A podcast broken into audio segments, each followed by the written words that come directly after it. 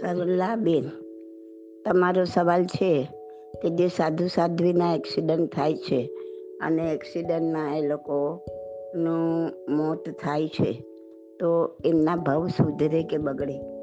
બેન એક્સિડન્ટ સાથે કોઈ ભાવ સુધારવાના કે બગાડવાના કોઈ લેવા દેવા નથી? ભાવ તો એમને એ જ મળશે કે જે એમને કદાચ પહેલાં એમનું આયુષ્ય બાંધી લીધું છે. લાઈફમાં આઠ વખત એવો ટાઈમ આવે કે જ્યારે તમે પરભવનું આયુષ્ય બાંધો છો. તમારા લાઈફનો જેટલો ટાઈમ હોય, જેટલા વર્ષ હોય, એના ત્રણ ભાગ કરો.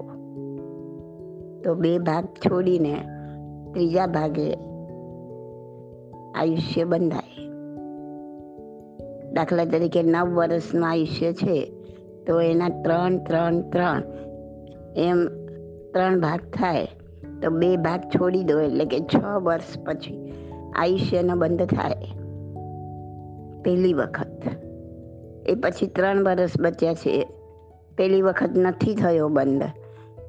તો બાકીના ત્રણ વર્ષના ત્રણ ભાગ કરો. એટલે એક એક એક થયું. એમાંથી બે ભાગ છોડી દો, એટલે બે વર્ષ બીજા. છ વર્ષ થઈ ગયા છે. બીજા બે વર્ષ પ્લસ કરો. એટલે આઠમા વર્ષે બીજી વાર આયુષ્યનો બંધ પડે. એકવાર એ બંધ પડી ગયો, પછી એ જ ભાવમાં જવાનું હોય. પછી ક્યારે પણ કેવી રીતના ક્યાંય પણ મોત થાય. ભાવ તો એ જ મળે જે બંધ પડી ગયો છે. આવો આઠ વખત અવસર આવે લાઈફની અંદર.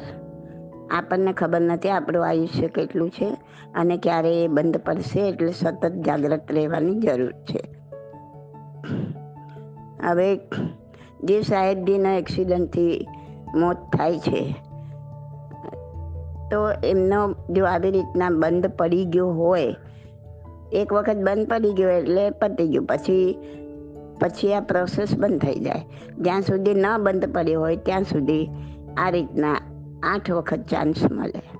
છેલ્લો આઠમો ચાન્સ ન પડ્યો હોય તો છેલ્લે છેલ્લે ત્રણ મિનિટનું આયુષ્ય બાકી હોય તો એમાં બે મિનિટ પસાર થાય અને એક મિનિટ બાકી રહે ત્યારે આયુષ્યનો બંધ પડે.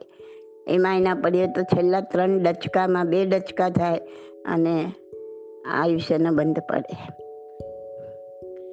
પણ આયુષ્ય બાંધ્યા વગર અહીંથી કોઈ જીવ જાય નહીં. પર ભવનું, એક ભવનું આયુષ્ય બાંધ્યા વગર કોઈ જીવ જાય નહીં. તો એમને, ભાવ તો એ જ થશે કે જે એમને પહેલાં આયુષ્ય બાંધી લીધું છે. અગર નથી બાંધ્યું.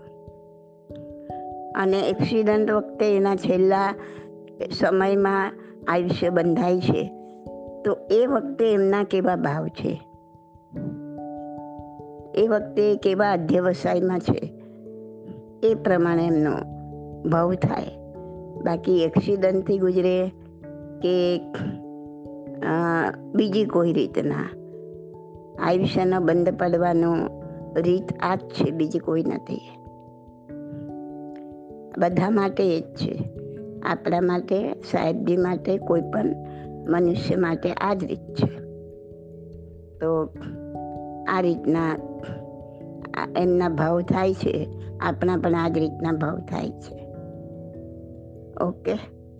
ખ્યાલમાં આવી ગયું? This audio is by Subodhi Masalia. My contact number is 88500 88567.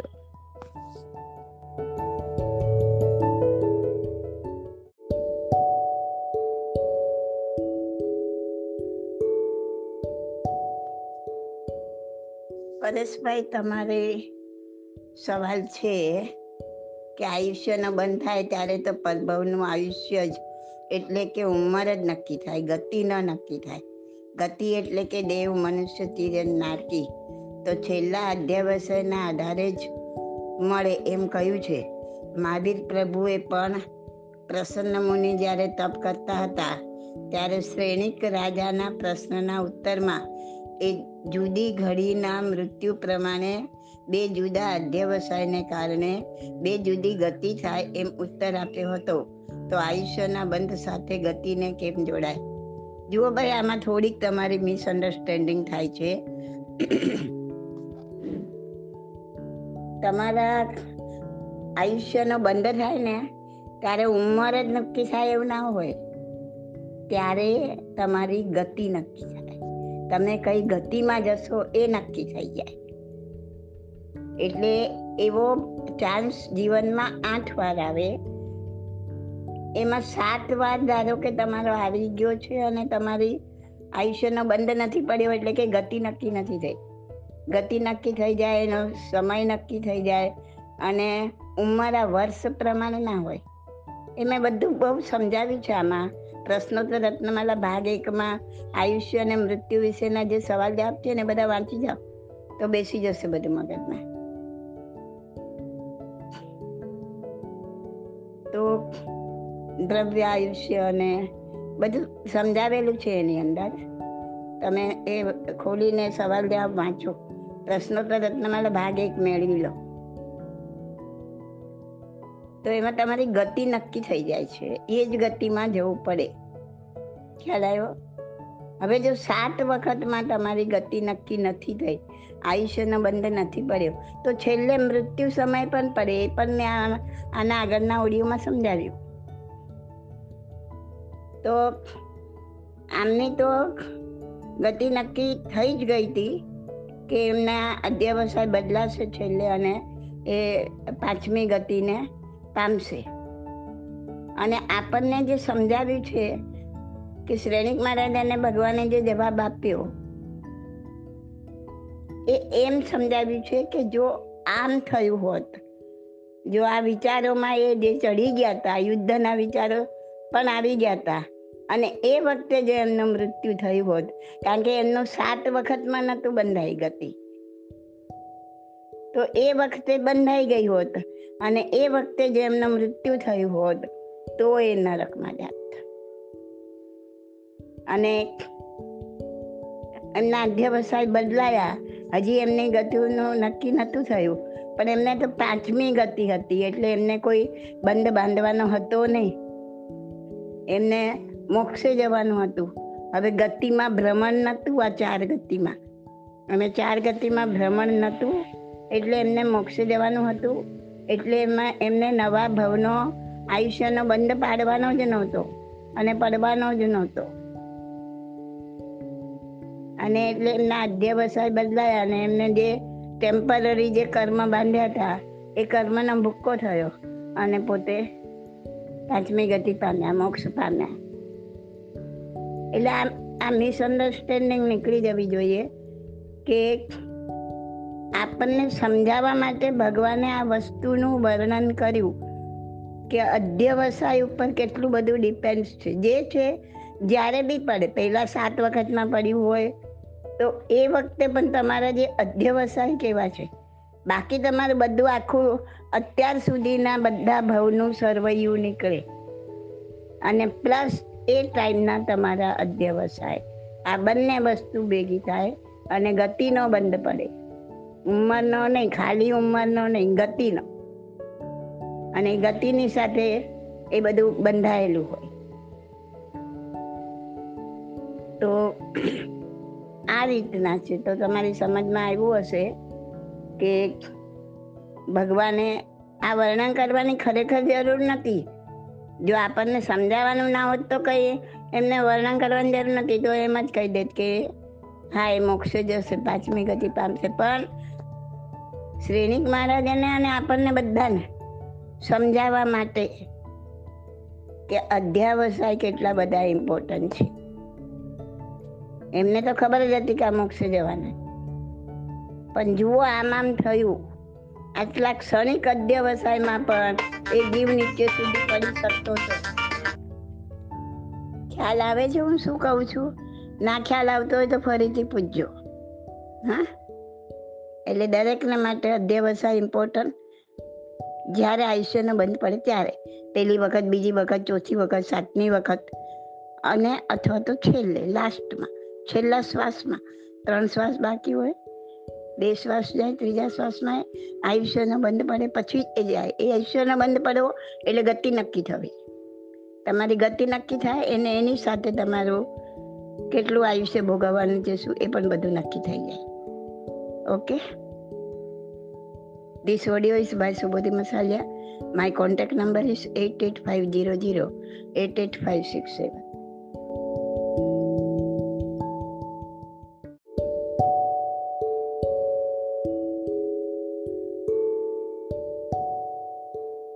પરેશભાઈ, તમારો સવાલ છે કે જો આપણું આયુષ્ય અને ગતિ આપણી બે તૃતીયાંશ ઉંમરે જ બંધાઈ ગઈ હોય અને પછીના ત્રીજા ભાગમાં દીક્ષા લઈને ઉત્તમ ચારિત્ર પાળીએ, તો ગતિમાં સુધારો ન થાય? ભાઈ, ગતિમાં તો જે ગતિ તમે બાંધી લીધી હોય ને, એ ગતિમાં જવું જ પડે. પણ એના આયુષ્યમાં ફેરફાર થઈ શકે. એ ટાઈમમાં, એ સમયમાં ફેરફાર થઈ શકે. તમે એક વખત એ ગતિમાં ચાલ્યા ગયા, પછી ન થાય.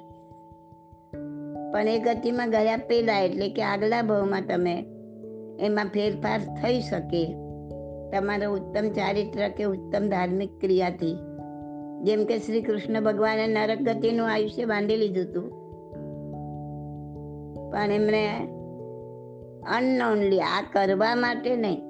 મારે મારા આયુષ્યનો જે બી બંધાઈ ગયું હોય આવું નરકનું કેવું તો એને મારે સંક્રમણ કરીને ઓછું કરવું છે.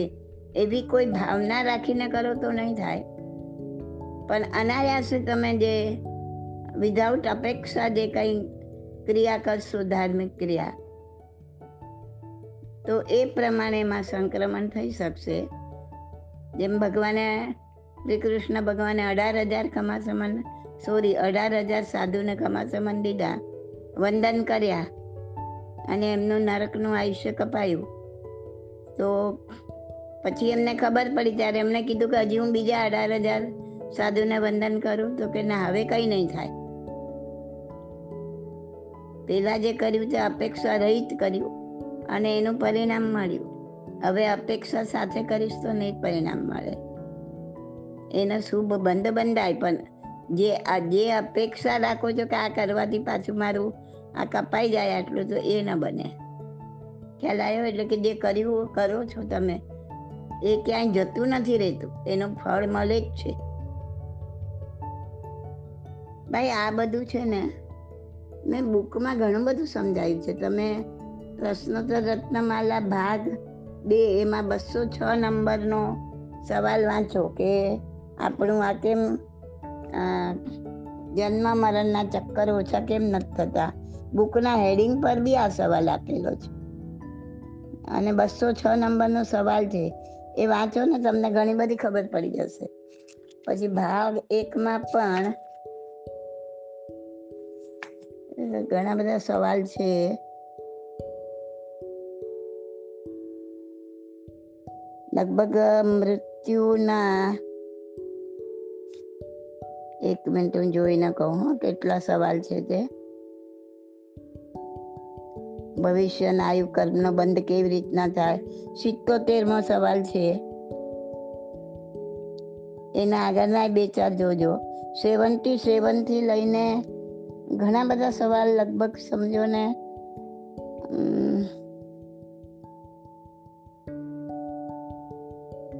ચોરાણું પંચાણું સવાલ સુધી તમે વાંચી જાઓ, સેવન્ટી સેવનથી. એમાં ઘણા બધા એકસો એકમાં બી છે. એકસો એક, એકસો બે. સેવન્ટી સેવનથી લાઈનમાં વાંચો ઘણા બધા સવાલ તમને આ આયુષ્ય ઉપર બધા જાણવા મળશે. બીજા ભાવનું આયુષ્ય કેવી રીતના બંધાય છે, કેટલું હોય છે, શું હોય છે, ઘણું બધું સમજાવ્યું છે લગભગ એકસો છ સુધી વાંચી જાઓ. એકસો છ ની આગળ તમે વાંચતા જાઓ, તમને જેટલા સવાલ આ મૃત્યુ વિશેના લાગે એ પ્રમાણે તમે વાંચતા જાઓ બધા. તો ભાગ એક લઈને ન લીધો હોય તો લઈ લો. ફ્રી ઓફ ચાર્જ છે બુક્સ અને અત્યારે અવેલેબલ છે, કાલે માંગવા જાવ તો કદાચ ન મળે. તો બુક્સ લઈ લો, વસાવી લો. પિસ્તાલીસ સેન્ટર પર રાખેલી છે બુક ક્યાં ક્યાં રાખી છે એનું એડ્રેસ પણ ના હોય તો મંગાવી લો. અને પેલો ભાગ, બીજો ભાગ, ત્રીજા ભાગમાં પણ આના સવાલ જવાબ છે. એ બધા વાંચી જાઓ, તમે પોડકાસ્ટ ઓડિયોની લિંક મંગાવી લો, એમાં બધા ઓડિયો સાંભળી લો, ઘણા ઓડિયો આના પર આપ્યા છે. કે દરેક વખતે હું એકના એક સવાલ જવાબ રિપીટ ના કરી શકું. આ બધું વાંચો, સમજો. એક વાર ના ખ્યાલ આવે તો બે વાર, ત્રણ વાર વાંચો. પંડિત લોકો પાંચ પાંચ વાર બુક વાંચે છે. અને લખે છે કે જેટલી વાર વાંચીએ એટલી વાર નવું જાણવા મળે તો ભાઈ કાંઈ મેળવવા માટે થોડો પ્રયત્ન તો કરવો પડે ને. બધું રેડીમેડ એક, એકનું એક રિપીટ હું કેટલી વાર આપી શકું? અને એમાં તમને કાંઈ પલ્લે નહીં પડે. પણ આજે લાઈનમાં બધું મળશે ઓલું કટકે કટકેમાં ખબર નહીં પડે. પણ આ લાઈનમાં મળશે તમને બધું વાંચવા. તો તમને એ પલ્લે પડશે ખ્યાલ આવશે શું છે, શું okay? This audio is by Subodhi Masaliya my contact number is eight eight five zero zero eight eight five six seven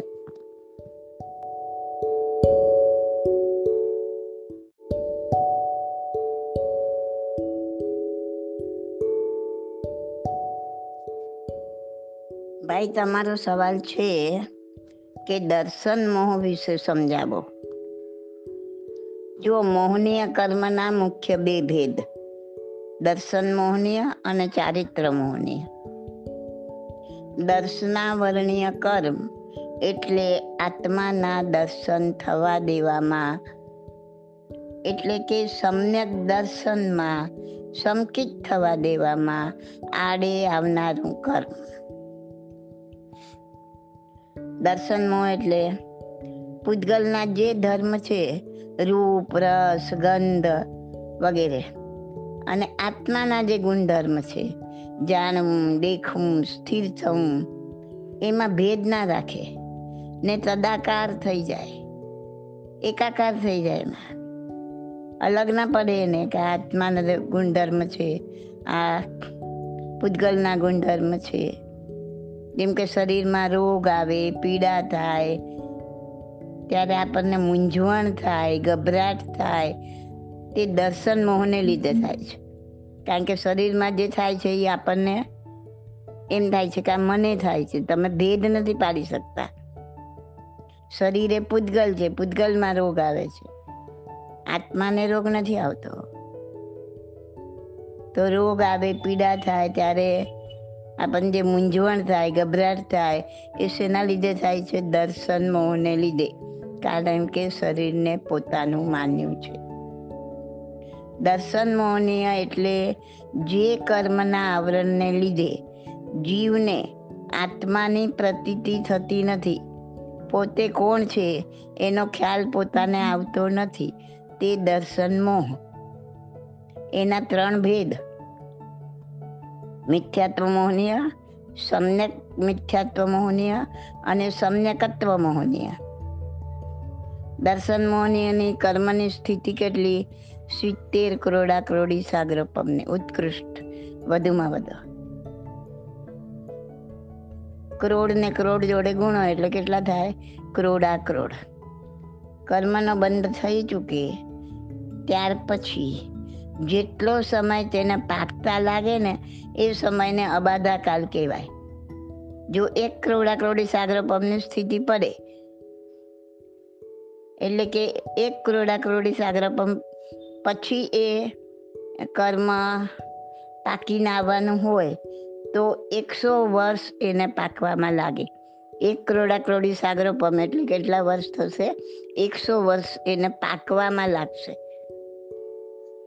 એ કર્મને. જેની સ્થિતિ એક કરોડા કરોડી સાગરો પમ પડી છે. એને પાકવામાં એકસો વર્ષ. એ હિસાબે ઓછી સ્થિતિમાં ઓછો સમય લાગે. કોઈક કર્મની આ બધા કાલ એક પલમાં, પલક માત્ર હોય. તો એ બંધાયા પછી એક આવલી આવલી એટલે સમયનું નાનું માપ. તો એક આવલીમાં એ પછી ઉદયમાં આવી જાય. કારણ કે એનો આ બધા કાલ ખાલી એક પલક માત્ર જ છે. હવે જોઈએ કે દર્શન મોહનીય કર્મ શેનાથી બંધાય? દર્શન મોહનીય કર્મ? કેવડીનો અવર્ણવાદ શ્રુતનો અવર્ણવાદ સંઘનો અવર્ણવાદ ધર્મનો અવર્ણવાદ દેવોનો અવર્ણવાદ આ બધાથી બંધાય. કેવડીનો અવર્ણવાદ એટલે જેઓ કેવડી છે, કેવળ જ્ઞાની છે, એમના જે દોષ નથી, એવા અસત્ય દોષોને પણ પ્રગટ કરવા કે જે ખરેખર એમના કોઈ દોષ નથી, પણ ખોટી રીતના એને પ્રગટ કરવા. શ્રુતનો અવર્ણવાદ એટલે શાસ્ત્રોના ખોટા દોષો દ્વેષ બુદ્ધિથી વર્ણવવા. સંગ અવર્ણવાદ એટલે સાધુ, સાધ્વી, શ્રાવક અને શ્રાવિકાના મિથ્યા દોષો પ્રગટ કરવા. ખોટા ખોટા દોષ કાઢીને એને પ્રગટ કરવા. ધર્મનો અવર્ણવાદ એટલે અહિંસા વગેરે જે મહાન ધર્મો છે, એના ખોટા દોષો બતાવવા. અને દેવોનો અવર્ણવાદ અહીંયા દેવ એટલે દેવાદિદેવ. તીર્થંકર. એનો અવર્ણવાદ એટલે એની નિંદા કરવી. તે ટૂંકમાં કહીએ તો કેવળી, શ્રુત, સાધુ, સાધ્વી, શ્રાવક, શ્રાવિકા, ધર્મ અને તીર્થંકરની નિંદા કરવાથી, એમનું ઘસાતું બોલવાથી, અસત્ય વસ્તુ પ્રગટ કરવાથી, દર્શન, મોહનીય કર્મ બંધાય છે. કર્મ ગ્રંથમાં બધું અર્થ સાથે ઘણું ઘણું બની ગયા. પરીક્ષામાં પહેલા નંબરે પાસ પણ થઈ ગયા. પણ આચરણમાં ક્યાં? હાલતા ચાલતા અજાણે અજાણે નિંદા ચાલતી જ હોય. એમાં અપૂર્વ રસ પડતો હોય. દર્શન, મોહનીય કર્મ બંધાતા જ હોય આ રીતના. પછી સમ્યકત્વ ક્યાંથી પ્રાપ્ત થાય? સમ્યક દર્શન થાય જ કેવી રીતે આ પરિસ્થિતિમાં? પછી બહારથી તમે ભલે ને ગમે એટલું કરો, પણ અંદરથી આ બધું ચાલુ હોય, તો સમ્યકત્વ પામવાનો કોઈ રસ્તો રહેતો નથી. માટે યાદ રાખો, શાસ્ત્ર બધું ખાલી બુદ્ધિથી સમજી જવાથી કે ગોખી જવાથી આપણો હેતુ સરતો નથી. તેના માટે આચરણમાં મૂકવું પડે, પુરુષાર્થ કરવો પડે. નહીં તો પોતાના જ્ઞાતાપણાનો મદ ચડે. મેં તો કર્મગ્રંથ અર્થ સાથે કરેલા છે. મને તો આ બધી ખબર છે. મારે કાંઈ સાંભળવું નથી. મદનો પારો એકસો એક ડિગ્રીએ ચડી જાય. ના પોતે કાંઈ પામી શકે? અને ઉપરથી કર્મ બંધન થાય મફતના તો દર્શનાવરણીય કર્મ બંધનથી બચવા માટે ખાસ કરીને જે જીવોમાં વિતરાગ વાણીની શ્રદ્ધા છે, રુચિ છે, પ્રેમ છે, તેવા જીવો સાથે ક્યારેય વૈરીપણું ન કરવું જોકે કોઈ જ જીવ સાથે વૈરીપણું કરવાનું નથી, પણ ધર્માનુરાગી જીવો સાથે તો કદી નહીં. જેની પાસેથી સમ્યકત્વ પામ્યા હોય, તો એની ના ના પાડવી, ઘણા પામ્યા હોય, પણ પૈકી ના ના, એનામાં તો કંઈ નથી એમ. તો જેના પાસેથી પાના હોય, એની ના ન પાડવી. એમના પર દ્વેષ ભાવ રાખવો નહીં. એમની આસાધના કરવી નહીં. કોઈ જીવને સમ્યક ગુણ પ્રાપ્ત કરતા વિઘ્ન કરવું નહીં. તેમની સાથે વિવાદ, ક્લેશ કરવો નહીં. જ્ઞાનીને વિશે કોઈ પણ પ્રકારે ધન આદિની ઈચ્છા રાખવી નહીં. આ રીતે દર્શનાવરણીય કર્મ બાંધવાથી આપણે બચતા રહેવું. જીવને સમ્યકત્વ મોહનો ઉદય ખસે. ત્યારે વિતરાગવાની સત્ય લાગે. પાછો મોહ ફરી વળે, ત્યારે વિતરાગવાની સારી ન લાગે. જેમ અગ્નિમાં તપીને સોનું શુદ્ધ બને છે કેમ ધ્યાનરૂપી અગ્નિમાં જીવને તપાવીને, પુરુષાર્થ કરીને આપણે શુદ્ધ બનવાનું છે. Okay? This audio is by Subodhi Masaliya is eight eight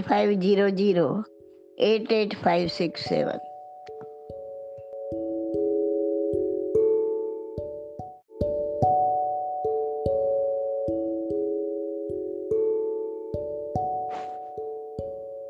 આ ઓડિયોમાં જ્યાં જ્યાં સમ્યકત્વ એમ બોલાઈ ગયું છે, એના બદલે સમ્યક તો એમ સમજવું.